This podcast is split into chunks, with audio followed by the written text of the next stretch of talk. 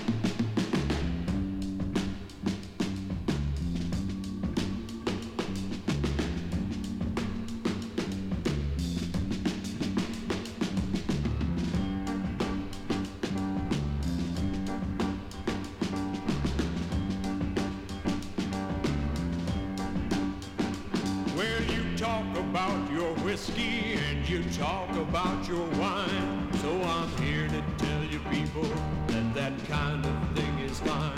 You go chasing after women, but you sure ain't got one yet. That knows something about something, and that's one thing I can bet. When it comes to really living, you're just somewhere in between. There's a high step inside, step in life outside you ain't never seen.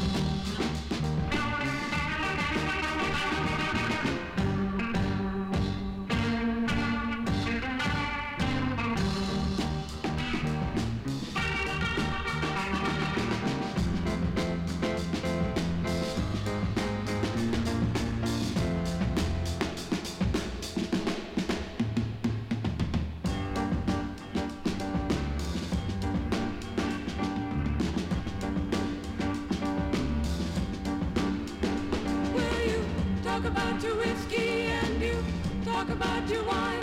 So I'm here to tell you people that that kind of thing is fine. You go chasing after women, but you sure ain't got one yet. That knows something about something, and that's one thing I can bet. When it comes to really living, you're just somewhere in between. There's a high step inside, step in life outside.